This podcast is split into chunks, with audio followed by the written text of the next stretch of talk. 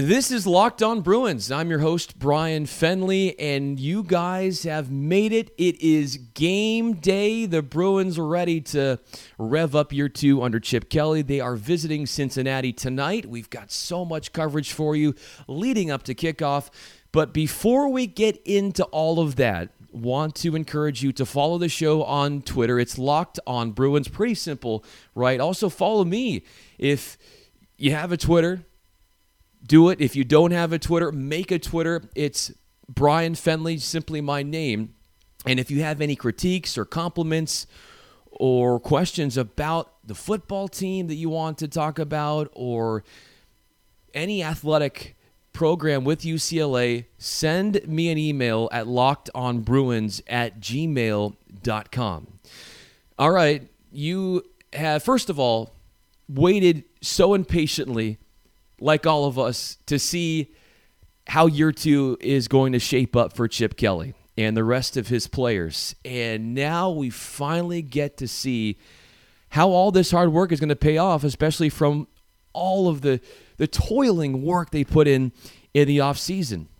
And so, yes, we are going to talk about some of the obvious storylines, such as Dorian Thompson Robinson now taking over as the leader, the true sophomore quarterback who is the end all be all leader, sort of the savior for this program, who is dubbed the guy to, to thrust this program back amongst the elite in the college football food chain. And sure, we'll get into that, but there are some less obvious storylines that actually don't write themselves or they're not so much talked about, but actually have a lot of meaning and could end up being very important to the outcome of this game. And so there are several things I want to point out to you on Cincinnati and UCLA, lesser publicized, but want you to keep an extra watchful eye on because it could really decide the complexion of this game and how it transpires. All right, and I will finish off the show by telling you about something I read that was definitely written by a Cincinnati Bearcat homer. You know, you've got so many fan websites and then you've got credited media outlets, but this assertion that it, it had to be a fan, the, uh, the assertion that this fan made about this game was laughable and it was lazy and it was false and I'm going to tell you all about what was said because it's so erroneous as to what that person thinks is going to be the difference in this game. So we'll want you to stick around for that. But first, let's get right to it. And Dorian Thompson Robinson, right? He played against Cincinnati last year, wasn't supposed to, but because Wilton Speight got injured, they thrust DTR in there and he he talked about that first game because that was the first game of the season and his first game as a college quarterback and he said he was nervous and he says now that he's got a year of experience that it's more of a in his words a cool calm and collected demeanor. He also said recently in interviews that he knows what to do now. He's got more command of the offense and more command of this team. The players look at him as someone who is very vocal, who leads by example, and will keep other guys accountable and will tell you if you're making a mistake out there and will make sure that he'll get involved, hands on teaching, and say, no, you got to do it this way, which is much different than the DTR we saw in year one, where, you know, he was discovering himself and he didn't really know how everything was run because he was new. And so you can't blame him for that. But he just has this extra sense of confidence about him. And I will say it's not cocky. You know, I know there's a fine line sometimes between confidence and cockiness. And DTR certainly on the confidence side without sort of getting caught up in flirting with the cockiness. One thing you want to keep an eye on with DTR in this game is his ability to run. Now, he has made it very clear that he wants to be more included in the running game. And you look at his numbers from a year ago, and on average, it was two yards per carry when he ran the football. His passing uh, completion percentage under 60% last year. So, a couple signs that you will see an improved quarterback over this year, as you'll see the passing completion percentage go up beyond 60, and you'll also see him have a, a better yards per carry average. And again, we talked about this. His confidence is nothing that would elicit bulletin board material from the other team. And he even said earlier this week that I don't treat my position as the starting quarterback as a certainty. You know, he says, Coach, as of earlier this week, the coach is looking at it as a constant quarterback competition. You know, with him and Austin Burton kind of butting heads for that top spot at the signal caller position. And I like that because you know what that does? You know, sometimes there's this stigma oh, I, I won the job, it's mine for the undetermined, you know, future. And then guys, they just they take it for granted and they kind of lose their competitive edge. But I think if you have this belief that, you know what, one mistake or two and you know, I'm going to be replaced, I think you're going to get guys like DTR and who's ever in it, whatever position, playing with such a competitive edge. Now, also wanted to point out a couple other things that these are some lesser known storylines that you want to make sure that you're paying extra attention to. Josh Woods, UCLA linebacker, this guy has not played for over a year. He's dealt with, you know, the shoulder injuries, the knee injuries, and he's a full go. So just think about how special this game is going to be for him with all that he's had to endure and overcome off the field with relentless hours of recovery and rehab. And he could play a big factor in this. So keep an eye on him because you're not going to have Keisean Lucier South playing in this game. He's going to miss at least the first three games, according to Chip Kelly, because he needs to get his academics in better standing. Also, someone to keep an eye on Elijah Wade. He is an outside linebacker, and he actually was entered into the program as a D line guy. But what they did is they moved him back to outside linebacker which is going to be really neat because you know he's upped his weight to 275. He came in as a freshman at 240. He's he, he's very athletic. He's bulky and strong at 275, and he's just a ball hawk. So that's someone that could be a game changer. And also Stephan Blaylock. You know, you talk about the Darnay Holmes and, and some of the other guys in the secondary for UCLA who have been around the program and have you know, uh, accrued years of experience. Well, Stephan Blaylock is now going to fill the role of Adarius Pickett, who graduated and led the team in tackles last year. But, you know, it, it do take into account that Blaylock did play in all 12 games last year, got in some time in the secondary, also was a regular contributor on special teams. All right, so coming up, we will look at Cincinnati's struggles, where they're vulnerable, and some of the key footnotes on the team that could be exposed by UCLA.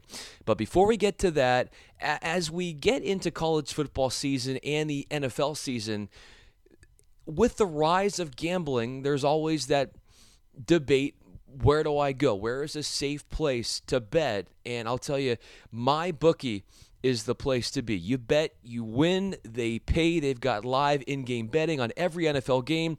They've also got betting that includes fantasy for football. So you can even bet the over and under on how many fantasy points a player will score each game.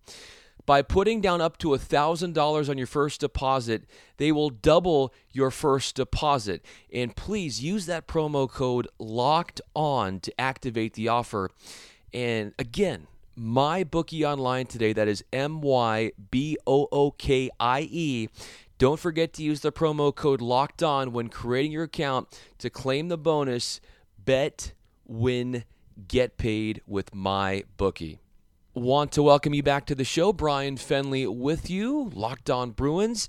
But for this segment, we are going to be locked on the Bearcats, particularly areas in which they could see some drop offs, and it could certainly help the Bruins' favor.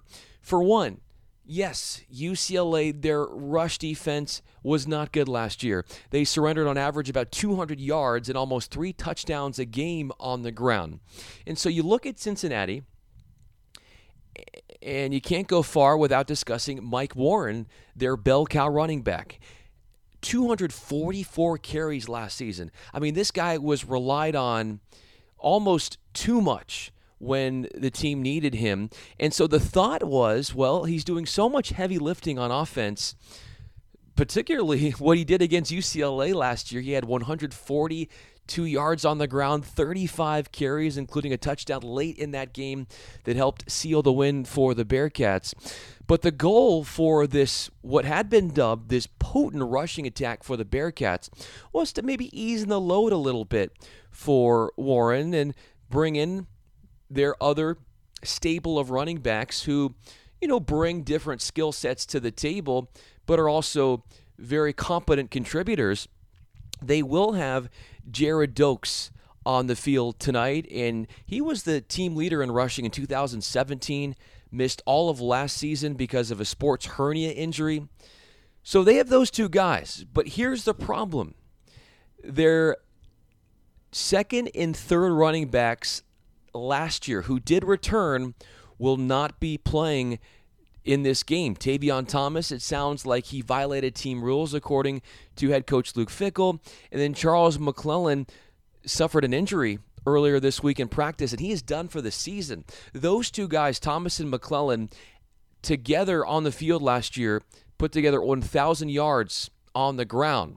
So I say this because most likely Warren's going to get a lot of carries, but he's not going to have the support system around him. And I feel like that might aid the Bruins in how they game plan for this rushing attack. Also, to the Bruins' advantage, Cincinnati is starting a freshman at the left tackle spot. Imagine being a quarterback and knowing that your blind side is protected by a freshman. Yeah, I wouldn't be very comfortable with that. I, would probably be full of angst. And that's what Des Ridder is going to have to go against. Now, it bears mentioning that, that Ridder is a great runner himself. He was second on the team in rushing last year, had over 500 yards on the ground, five touchdowns. And then you look at his passing, and yeah, 20 touchdowns last year and five interceptions, and he was really good. And, and keep an eye on this in this game. He was really good last year on converting on third and long situations. But he had 10 fumbles last year. Yeah, 10. So that's something to keep an eye on. He's have he, he has had some ball security issues in the past. And if the Bruins can bring some pressure, that might spell doom for him. Now, Justin Williams of The Athletic, he covers the Bearcats, and he's had a really up close and personal look at the growth of Des Ridder from his freshman year and now as he enters his second year and his sophomore season as the starting quarterback for Cincinnati. And Williams, if I may quote something that he said, an observation on Ridder's improvement this year, he said he got noticeably bigger and stronger. He has improved his arm strength. He clearly has a better grasp and command of the offense, and offensive coordinator Mike Denbrock is, is opening up the playbook and giving him some more freedom. Now, Williams added to that, you won't and, and Williams added to that, there's a, there's a high probability you will see a lot of zone reads, bootlegs, seam, and intermediate passes to tight ends, plenty of handoffs.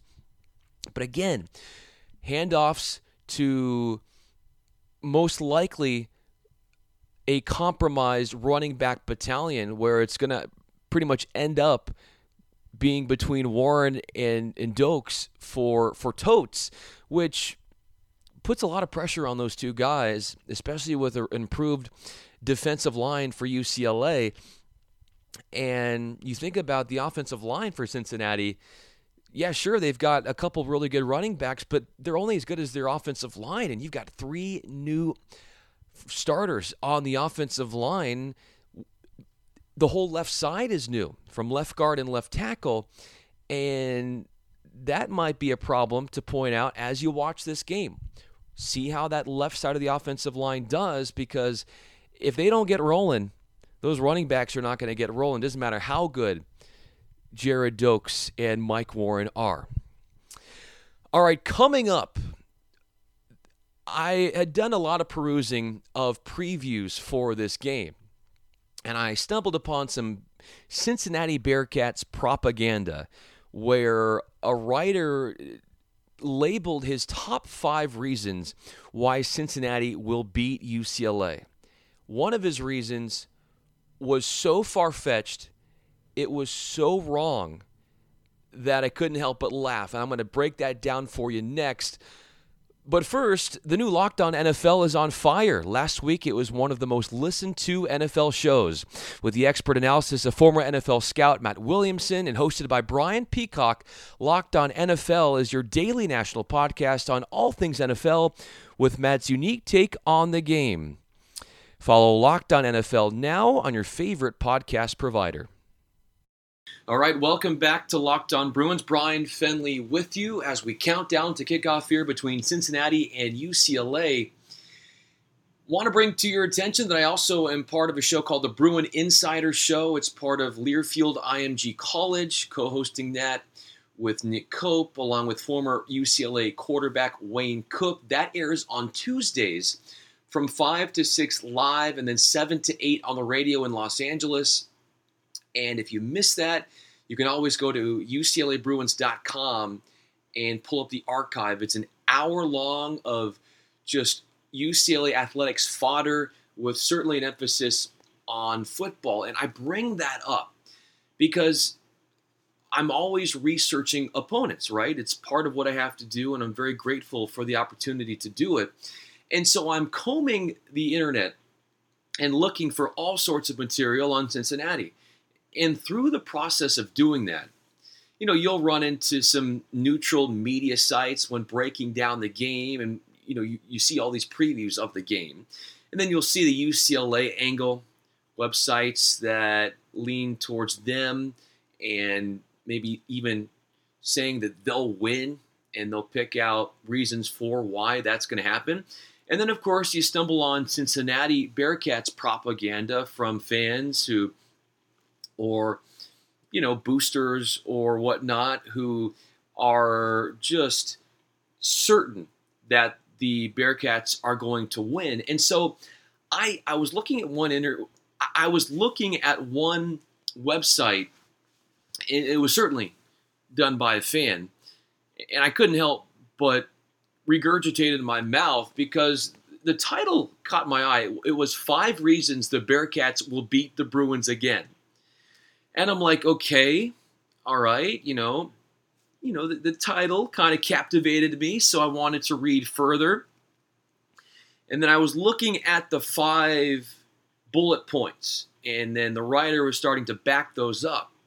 But one of the bullet points wrote, the reason the Bearcats will beat the Bruins this time is because the in the writer's words, the Bearcats will win in the trenches and I just I couldn't believe what I read.